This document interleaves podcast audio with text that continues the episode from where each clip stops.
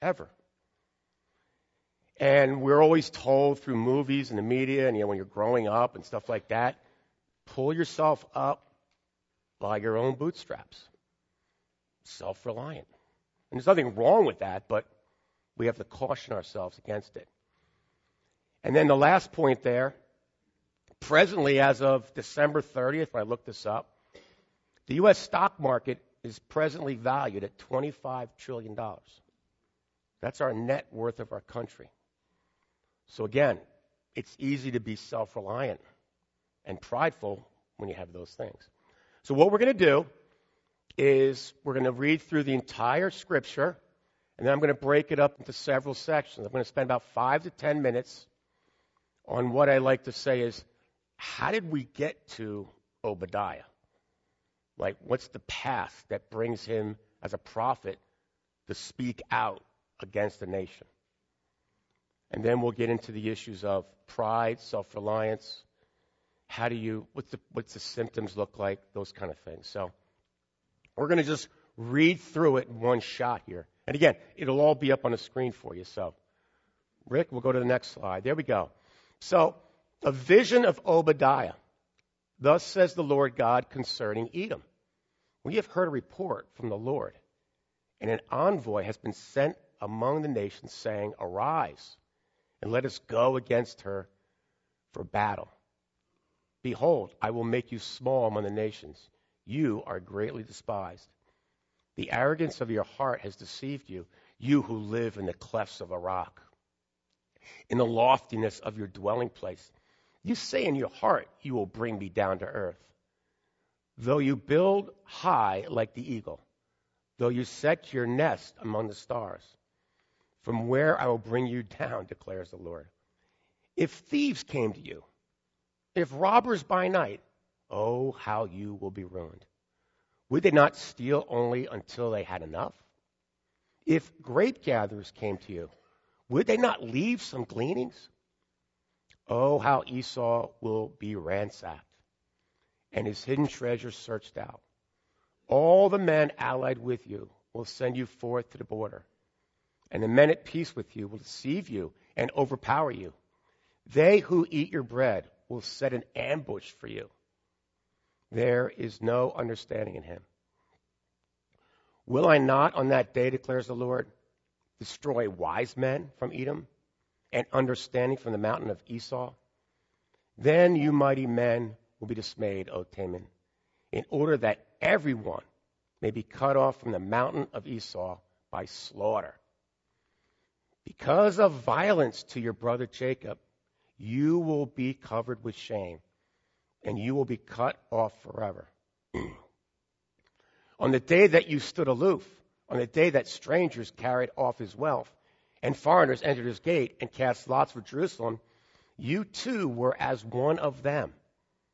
Do not gloat over your brother's day, the day of his misfortune. And do not rejoice over the sons of Judah in the day of their destruction. Yes, do not boast in the day of their distress. Do not enter the gate of my people in the day of their disaster, and do not loot their wealth in the day of their disaster. And do not stand at the fork of the road and cut down their fugitives, and do not imprison their survivors in the day of their distress. For the day of the Lord draws near on all the nations. As you have done, it will be done to you. Your dealings will return on your own head. Because just as you drank on my holy mountain, all the nations will drink continually. They will drink and swallow and become as if you had never existed. but on Mount Zion there will be those who escape, and it will be holy. And the house of Jacob will possess their possessions. Then the house of Jacob will be a fire and the house of Joseph a flame, but the house of Esau will be as stubble. And they will set them on fire and consume them, so that there will be no survivor in the house of Esau. For the Lord has spoken. Then those of the Negev will possess the mountain of Esau, and those of Shephelah, the Philistine plain. Also, they will possess the territory of Ephraim and the territory of Samaria, and Benjamin will possess Gilead and the exiles of his host of the sons of Israel who are among the Canaanites as far as Ephraim, and the exiles of Jerusalem who are in Zephirah will possess the cities of the Negev. And deliver, the deliverers will ascend Mount Zion to judge the nations of Esau, and the kingdom will be the Lord's. Very good. so, if you if we take this excuse me for a minute. If you take this this perspective of historical and where does you know I always like to start out like where does this fit in to the Bible? So if you look at the slide here, the the the uh, the word Obadiah means servant of the Lord or worship the Lord. And from a historical standpoint, you can see that Obadiah is roughly dated in 587 BC, which puts it right around the Babylonian Empire. And so here are the, the five major empires that we are associated with. And basically, it's this Babylonian empire that has allied with Edom in this situation. So that's our rough time frames where we, where we stand. Okay. So basically, let's look at this. How did we get here? How did we get to the point where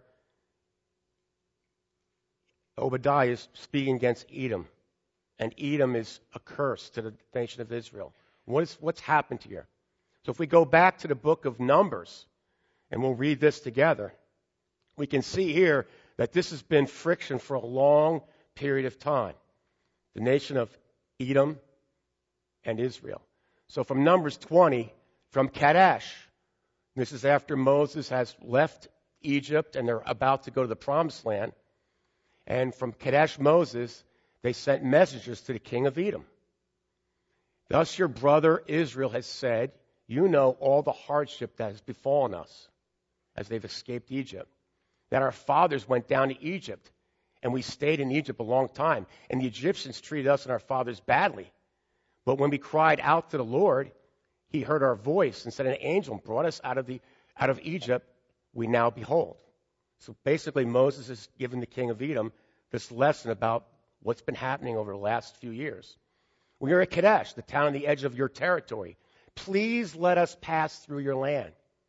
We shall not pass through field or through vineyard. We shall not even drink water from your well. We shall go along the king's highway, not turning to the right or left when we pass through your territory. Very careful, strategic, asking the king to pass through. Edom, however, said to him, You shall not pass through us, lest I come out with a sword against you. Again, the sons of Israel said to him, we shall go up by the highway. And if I and my livestock do drink any of your water, then I will pay its price. Let me only pass through on my feet, nothing else. But he said, You shall not pass through. And Edom came out against him in a heavy force and with a strong hand. Thus, Edom refused to allow Israel to pass through his territory. So Israel turned away from him. So, a little bit of a historical perspective. Here, Obadiah is talking about the nation of Edom, which has allied itself with the, with the empire of Babylonia to wreak havoc on Israel. And we go back and we see that there's a long track record of animosity between Israel and Edom. And so, if we look at the map here, you can see here that yellow blob right there that is the nation of Israel. Now, another historical perspective, remember I told you we spent about a few minutes just kind of looking this over. Another historical perspective, the nation of Israel is divided at this point, present time, between the northern kingdom and the southern kingdom. So shortly after King David and Solomon, the nation split through civil war. And so presently, Obadiah is speaking from the southern kingdom. Now, not to get too deep in the weeds, but if you remember those empires I showed you, the Assyrian Empire, which was the first great power to come on, actually captured the northern kingdom. It was now taken over by the Babylonian Empire, which was perched, perched, and almost ready to take on the southern kingdom and then completely take over the nation of Israel. It's Obadiah who is speaking out against Edom, the brother of Israel, warning them to not do this as they allied with the Babylonians. And you can see here by the map how close in proximity they are. So this sort of sets the stage as to like what's going on here. Okay? So they have a long-term relationship. We'll go on here. This is a this is the capital city of Edom. And those are pretty this, this is the city of Petra. And for all you movie buffs, that's a pretty famous scene. There's some movies shot here. Uh, I think it's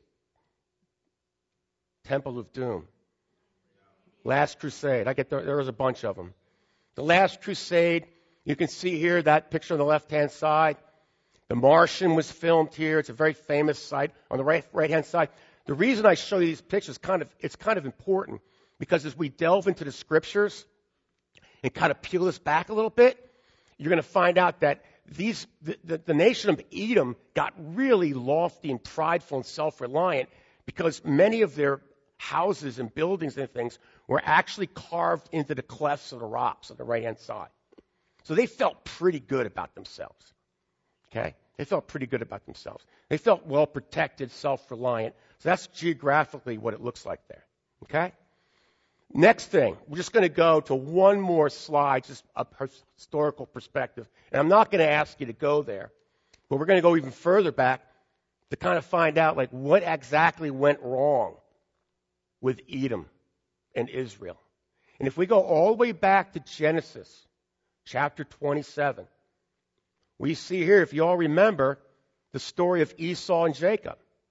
Now I'm going to read the Bible. I'm going to read some scripture verses here, but this is the genesis of the, the genesis of the whole event. And it says here, the, uh, these are Isaac's sons, okay, Esau and Jacob. It says here, in verse 23 chapter 25. I'm backing up a little bit. And the Lord said to her, Two nations will come for your womb. Then two people shall be separated from your body, and one people shall be stronger than the other. And the older shall serve the younger. The older shall serve the younger. So here we can see here that Esau and Jacob, right from the very beginning, are going to, are, there's going to be a struggle from the infancy because the younger, the older is going to serve the younger. And so here's where the animosity begins at that point. And also, I'll just point out one more verse here, which I think is very interesting. In verse 28, Isaac loved Esau because he had a taste for gain, but Rebekah loved Jacob. So father and son had their favorites. And if you all are, most of us here are parents, we know that that's taboo. I've always asked my wife, you know, we have three sons, who's your favorite? And she says, we, you can't have a favorite. I tend to have favorites. It's whatever son is helping me out that particular day. but we have three sons, and uh, you know we raised them here in the church. You're all familiar with them, the three boys: Jack, Brennan, Brennan, Jack, and Patrick. And when we, we had our children when they were young, uh, we had an issue that popped up that could have actually led to a Esau Jacob situation. Because if you are familiar with my sons, my son, my middle son Jack, is quite a large man. And at the time they were growing up, Brennan and Jack, like number one and number two, were pretty much the same size. And so J- Brennan, the older boy, started to kind of develop an attitude toward Jack, you know, a jealousy attitude. And it wasn't going over too well. And my wife addressed it immediately. She sat Brennan down one day and said, He will be your best friend someday. You need to treat him with love.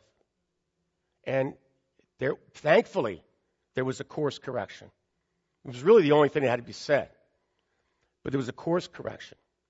And so that to this day, it's true. They are extremely tight. They they help each other. They bond. They have bonded together. All three of them are very close. But you can see here in Genesis that the parents really didn't change that. And so we have a problem in Genesis. It is now translated into the nation of Edom, who does not side with their brother and has decided to side with Babylon. And so here's Obadiah preaching against self reliance and pride against Edom. Okay? So let's go on to the next slide. You can see here's some, just back up a minute there, uh, Rick, just for a second. And there's some, this is kind of visual. I'm not going to go there for, for sake of time. But, well, in back in Mark, you remember last week, it, it's really interesting to me that there's kind of a tone in the Bible. Second shall be first. Second shall be first. You know, like when you go to the table, don't assume the, the, the immediate proper position. Um, in Mark 10:13, last week, if you recall, Pastor Keith was talking about disciples, and they brought the children to him, and, she, and the disciples were like, "No, no, no, let's usher those guys out of here." But they're the second. See, people people viewed them as maybe less than a first class. They were less than first class citizens, not adults. And Jesus is basically saying, "Bring them to me." So there is a tendency in the Bible that the second shall be first. Humility, humility. Becoming second is not a bad thing because that creates in us a humble heart versus being first. Because I know that if I'm first all the time, I'm going to be a train wreck. I mean, that's just going to be ugly. But if I'm in second place, that's a good position to be in. Okay? So let's go on. Now we kind of get into the meat of things. So if you're writing things in your Bible, which I like to do from time to time, we're going to look at the, what are the causes of pride. And verses, basically, verses 1 through 9. And again, I invite you to, we're going to stay right here at this slide, but I invite you to kind of open up your Bible. We're going to look at those first nine verses. But we basically have, you know, what are the causes of pride? And what I'd like you to do and as I was studying this, I was always applying this to myself. Like, you know, was, I'm turning this onto myself and going, these are easy things to happen to me. So the point of this message, Obadiah, is what do we see in ourselves? And so, if you look at this, the causes of pride, security and accomplishments, security and assets, and security in friends and allies. We all are guilty of tending to move in that position. We can do it. And so, security and accomplishments, I'll just read verse 3 again. And listen to this language. The arrogance of your heart has deceived you. That's the key verse. The arrogance of your heart has deceived you. You who live, listen to this, you who live in the clefts of the rocks. Remember I showed you those pictures where they were? Very comfortable in the clefts of the rocks. Can't be got yet. Nobody can get me. Okay? In the loftiness of your dwelling place, you say in your heart, Who will bring me down to earth? Who can possibly do that? So, their security was the fact that their hills, the hillsides, were very rich in iron and copper. There were trade routes through Petra and through the nation of Edom that you had to travel by road. And they could extend, they could, they could charge money for that thing. So they were wealthy. They felt very good about themselves. They were arrogant. They were self confident. They basically had an exaggerated opinion of yourself. Okay? I'm particularly guilty of that. I can have a very exaggerated opinion of who I am. And again, it can lead to an issue of pride. So, verse 3, that's verse 3. Verse 5, I'll read verse 5 to you. If, listen to this, if thieves came to you, if robbers by night, oh, how you will be ruined. Would they not steal until only they had enough? If grape gatherers came to you, would they not leave some gleanings? Wouldn't they leave a little something? They're not even going to do that. So if we take a little bit perspective on that idea of leaving gleanings, the grape gatherers came to you. If you recall, anybody recall the book of Ruth? Book of Ruth is a great book about poverty, gleanings, all those kind of things. And if you remember, Ruth and Naomi went back to Naomi's land, back to uh, in poverty. To, to, she wanted to return to the nation of Israel, and so the story goes there where they had very little, and it was the custom and the law of the time that if the poor were out and about, and Naomi says to Ruth here in chapter two, the Ruth and, and Ruth the Moabite said to Naomi, "Please let me go to the field and glean among the ears of grain after one in those sight I'm my favor with." In other words, it was a law. you could go to those fields; nobody would harass you. You were allowed to go in there and glean the fields because the gatherers would leave stuff. They would leave it purposefully. It was their Medicare. It was their Social Security. Okay? You can just write that in the margin of the Bible SS, Social Security. so that was the custom of the day. But if you, we go to Obadiah, if we look at this verse 5. The Lord is saying to, uh, Obadiah is saying to Edom, if great gathers came to you, they're not even going to leave anything at all. In other words, the custom was to leave something, you're going to be destitute. There's not going to be anything left for you at all. This is what he's proclaiming as the causes of pride. Okay? So we can, and then the last point there security and friends and allies. We all have friends, right? We all have allies. Okay? Basically, what Obadiah is saying to Edom, these things are temporary. We see that in the affairs of the world today, right? How many times have we seen alliances with nations, even our own country? We have alliances, things like that. But can you really take that to the bank and say that we can trust that alliance?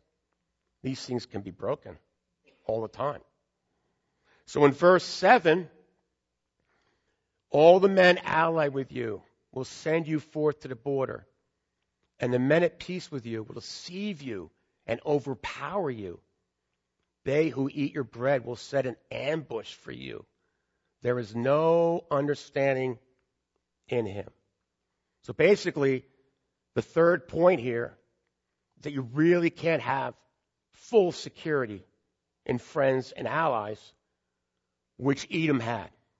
Because this, this alliance with Babylonia is only going to last for a short period of time. And I guess the same thing could be said for us. We can't really have relationships with friends that we can trust will always be there.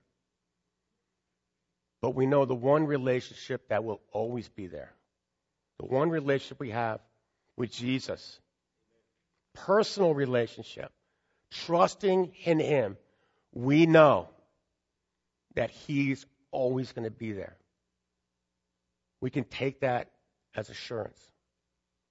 So those are the three causes of pride. Okay. And then we have the, uh, let's see, I'll, I'll, hold on a second. Go back, uh, Rick, just a couple more points. I'm sorry. And I, I love this part. Again, I'll read it to you. I love this part. On verse 8, still talking about security and things like that. Verse 8, Will I, will I not on that declare, will I not on that day, declares the Lord, destroy the wise men of Esau? That's interesting. The wise men. Okay? I look at that as being your wisdom. Your wisdom can be remo- removed. Removed. It can be withdrawn. Here it's going to be withdrawn. So you know what's going to happen to them? They're going to make a series of bad mistakes and errors because the Lord is proclaiming, because of your pride, because of your self reliance, I'm going to remove the wise men. You can have, so wisdom can be removed from us. So I look at this and I say to myself, what is this saying to me? What is this saying to me in the year 587 BC, Bruce Neary here?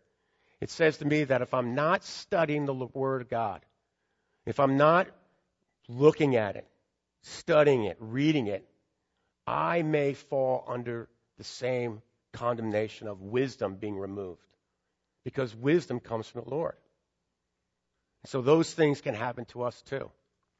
If we're not in the Word and studying. Okay? So, in review, in review, this first section, okay, one of the causes of pride, we have the security will be gone, wealth can be gone, wise men can be gone. These things can disappear. You know, if you remember your history, I looked up a couple things. I thought to myself, when was the last time we had like a real crisis? And I went back and looked up the crash of 1929. Now, I don't think anybody in this room was there. Okay? It, Bob, you weren't there either. okay? But if you if you were you know it's so long ago, it's so long ago, but the crash of 1929 was a financial meltdown that all assets and protection and all that kind of things disappeared in a period of a day. And then it preceded, this preceded the, the wave of the Great Depression. This over reliance, heavy borrowing, all these kind of things all of a sudden culminated in this crash that evaporated everything. I'm just going to read a quote from Will Rogers. Will Rogers was in New York City on Black Thursday. This is what it's been called, which was October 24th, 1929. He was in New York City that day. And he said in his nationally syndicated newspaper column for that particular day, he wrote, quote, when Wall Street took that tailspin, you had to stand in line to get a window to jump out of. And speculators were selling space for bodies in the East River. Those people who decided to jump out the windows. Suicide spiked for two months in New York City, hit record levels.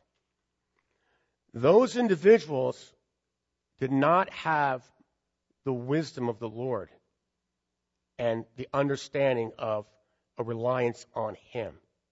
They too would be suspect to this message. It's that reliance in those things that can create pride that this will never go away, and then a problem can occur. More recently, more recently, 2008. Now, we were all there in 2008. And if any of you remember, there was a financial crisis then. And I'm, I, I, I kind of, my wife knows, I kind of, I watch the, I watch the business channels and stuff like that. So this is kind of like in my wheelhouse. In 2008, we had a similar situation happen and it was propped up, fortunately. It was propped up. But if you remember, back then there was a bubble, a housing bubble, and basically we were lending people money with no money down. No money down because we're self reliant, everything's good, we live in the clefts of the rocks, you know. Everything's gonna be great, you know. Like it's gonna be good. And so what happened was a large financial bubble began to emerge where people couldn't pay this back because they didn't put any skin in the game. And then the insurance companies came along and said to the financial institutions, these were called credit default swaps. They came in and said, hey, listen, we'll take on that debt for you. And we'll bet, we'll bet, and ask you for a fee to take on on. And this was allowed. And then all of a sudden, what happened was we had this falling apart. The, government, the, the, the government propped those companies up. We have since come out of that. We have restored those norms where they were. But again, these things can happen. We can all lose everything we have thinking that we're in the clefts of the rock. Which I have a tendency to think everything's fine. I'm in the clefts of the rock. But again, it can be it could be false. Okay. Let's go to the second point. What are the symptoms of pride? What are the symptoms of pride? If we look here, I got three points here. Passively watching injustice. He speaks against that in verses 10 and 11. Listen to this. Because of violence to your brother Jacob, you will be covered with shame and you will be cut off forever on the day that you stood aloof. They're just standing there like this. Good for you. I'm just going to stand here and, and mastermind my relationship with Babylonia, but you can just stand there and I'm going to stand aloof. And, we have anything to do with this. He's condemning that. Okay? You will be covered with shame and you will be cut off forever. Until you stood aloof. And foreigners entered this gate and cast lots for Jerusalem. You too were as one of them. You actually came in and entered the gate with foreigners and were casting lots for your brother. They were passively watching injustice. Violence against your brother. Violence against your brother, which shouldn't be, shouldn't happen. I'll tell you a quick story. My father had one brother. And years ago, they had a falling out. My father and brother had a falling out over, without getting the details, it was meaningless. It was trivial. They had a disagreement. And they were only about two years apart. They had a good relationship. This is when they were probably in their 60s. And they didn't speak to each other for like 10 or 15 years. Silence. Just not get along at all. And then as, our, as their children became come of age, their children, his, his sons and my son, and his son, their sons came of age, they started to kind of like, hey, listen, this is ridiculous, get it together. And they restored that relationship. Fortunately, they restored that relationship. But there was a good 10 to 15 years of just like no communication between my father and my uncle. And so we can see here that this kind of thing is just not going to be fruitful or beneficial. So violence against your brothers, violence against your relatives. And then look at the second point. Rejoicing over others' troubles. Okay? Rejoicing. They were spectators. They're spectators. This is, ah, this is great what's happening to the nation of Israel. And, and, and Obadiah is condemning this kind of thing. And then the third point seizing opportunities from others' troubles. Verses 13 through 14. I'll read that to you real quick. Do not enter the gate of my people in the day of their disaster. Yes, you. Do not gloat over the calamity in the day of their disaster, and do not loot their wealth in the day of their disaster. Do not stand at the fork of the road and cut down their fugitives, and those not imprison their and, and do not imprison their survivors in the day of their distress. In other words, they were basically seizing the opportunity of those Israelites who were actually escaping. They're running for their lives. They're leaving. And Edom is standing there and he's and, and basically picking them off one by one, arresting those who are fleeing. So Edom is practicing something that is the lowest of the low. Imagine how this is happening. And again, all going back to this issue of has been welled up through pride.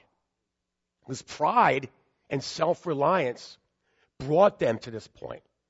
Nothing can happen to us. That type of heart, that type of heart. and God is condemning that through the prophet of Obadiah. Okay? Third slide. what is the solution?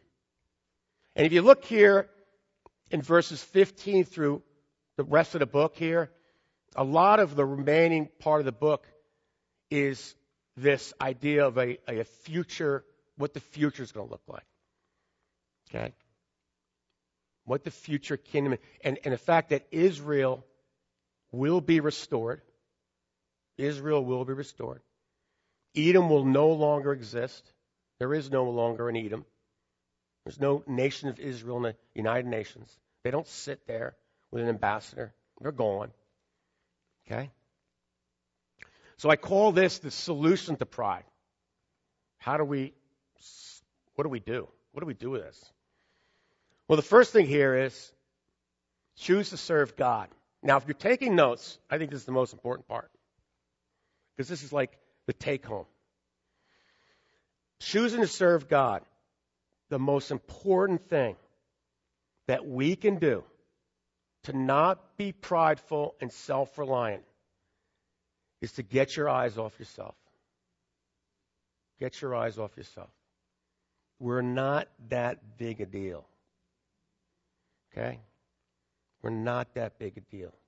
We tend to think we're all that. I'm really good at that. But we have to practice this, this practice of not taking our eyes off ourselves. So these are the things that lead us to not being self reliant, prideful, taking our minds off ourselves, and serving others. Automatically, you're in a good place. That's a great prescription. When you go to the store, the drugstore to pick up your refill, if you're getting drugs as you get older, you're getting more drugs, right? I'm getting drugs now. Falling apart. but that's a prescription, right? The prescription to a non prideful, self reliant attitude is to get your eyes off yourself. Choose to serve God. And under that same point, choose to serve God. Know that whatever you're doing, you're only a custodian. You don't own it. It's not yours. You didn't buy it. You're a custodian and you're a caretaker of that particular thing. Then you're not prideful. If you're just a caretaker, I don't own it. What happens if I own it? If I own it, then all of a sudden, ownership can turn into pride. It's okay to own things. We just got to be careful. So by owning a ministry or owning service, serving God, I'm going to own a particular aspect of that. Then all of a sudden, my heart can change to be prideful. So we have to be careful of that. Okay? Second point choose to worship God corporately and personally. That's why it's so important for the, you know, you guys don't get a chance to come in here sometimes. I'm in here at 10 o'clock in the morning. They're rehearsing. They're all rehearsing up here, trying to get it right, trying to get it exactly right. Prayer in the pastor's office beforehand. Why is that important? Because in order to be non prideful, we worship God in a meaningful way. Meaningful. And then the way you can do it personally, in that way, in your own personal time, and with the advent of the smartphone and all that. And I got my issues with it, anybody who knows me. But at the same time, we have access to personal worship. And so anybody who knows me knows I like all these podcasts that I have on my, my phone of different sermons and stuff. That's a form of worship. Those are things that if we choose to worship, we become less prideful. The second point. Or we will be humbled eventually. Because as we move forward in pride, you're going to become an ugly person. And then, and then, and then there'll be a series of events that will happen that will force you to be humbled. Okay? Got a quick story for you. We'll go to the next slide, Greg. Quick story for you. These are some verses here we'll look at in a minute. Got a quick story for you. Um, those of you who know, again, we're talking about pride. Those of you who know me, I, am a big fan of Ravi Zacharias. He's a Christian apologist. Hey, look, in my opinion, presently, he's, he's probably the greatest mind in Christianity. I say, you know, intellectually and what he's doing. So I listen to his podcast. And he tells a story where he went to give a series of talks over a week long period of time. Didn't, didn't mention where it was. But he was quickly approached by a man of, he wouldn't mention a name, but somebody that was renowned in that country. Walked right up to him. I just wagged his finger. I said, I just want you to know that I'm here.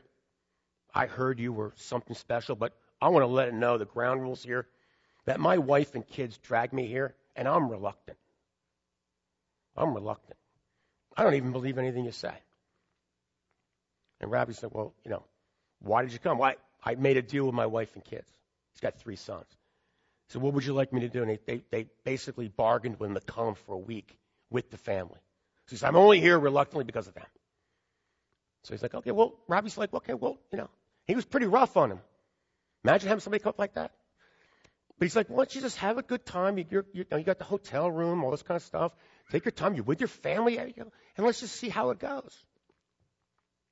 Four days later, the guy comes up to him and says, My life is transformed.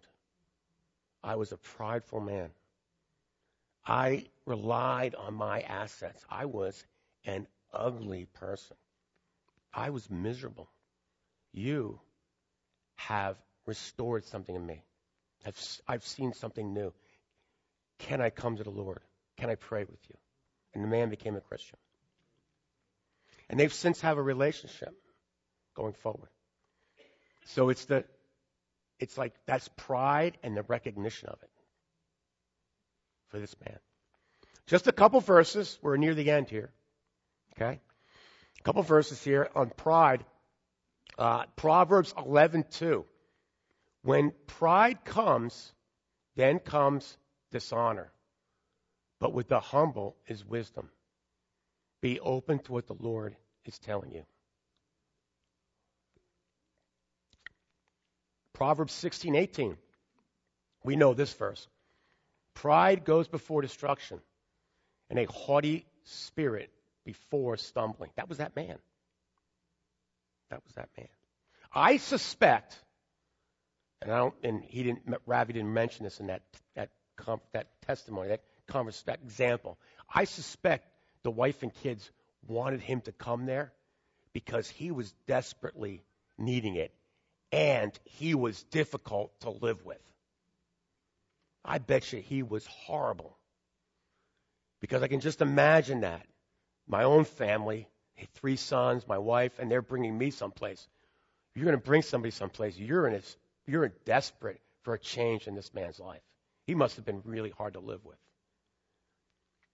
And so there you go. Humble, First Peter, humble yourselves, therefore, under the mighty hand of God, that he may exalt you at the proper time. Pride is the great enemy. You're talking to a person who is easily prideful. It's Very easy for me to do that. It's the great enemy. Humility brings you to the Lord. It's that humble heart. And outlining these things to you, those different options, okay? Choosing to serve God, worshiping, okay? Getting your eyes off yourself, serving others. That's the prescription to pride. It slays it. It slays it. It arrests it, it keeps it down.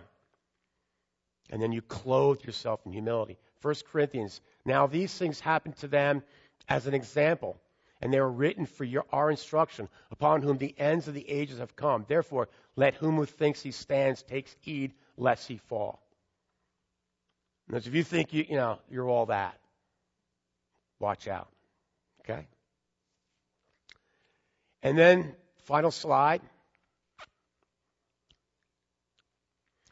Indeed, 2 Corinthians, indeed, we had this next to last, slide, I'm sorry. Indeed, we had the sentence of death within ourselves in order that we should not trust in ourselves, but in God who raised the dead. You can't trust in yourself. Can't trust in yourself. It's, we're too faulty. We're wrecked. We're wrecked. It's a faulty machine. It's like if we built a machine, and we are machines, by the way, organic machines. We, are, we're, we have things that make us like a machine. And unlike other machines, though, we're given self will, self determination, choices, free will, all that stuff. And so through that, through that, we're poisoned. I believe our DNA was altered Our DNA was altered. Like we're there's a there's something in there that makes us now faulty, a faulty machine. And so if you have a faulty machine in your house, which you wouldn't want to have, you take it out for repair. If you had a faulty machine in your house, you're not going to trust it. It's going to be hard to put all your faith and trust in a faulty machine. We're faulty machines. Okay, so you can't, we can't trust in ourselves completely because that's just not going to be wisdom. It's wisdom is leaning on the Lord. Now the last slide. Final thought. One who responds in obedience to the grace of God has all the gain. But a person who spurns his grace in pride has all to lose. So, this is the second time I've talked to you. And I would hope that you would walk away understanding that there's pitfalls, there's potholes. There's potholes. I envision potholes in the ground. And instead of moving around the potholes, and the potholes are the avenues of pride. There's one there, there's one there, there's one there. Those potholes by leaning on the Lord, by serving Him, by trusting in Him, He smooths out the potholes. I can walk freely without having to look for them and walk around them. I can now walk through and not all of a sudden fall into a pothole by those prescriptions of avoiding them. Thank you, Lord, for this time together. Thank you, Lord, for the opportunity to speak. Thank you for these people. Amen.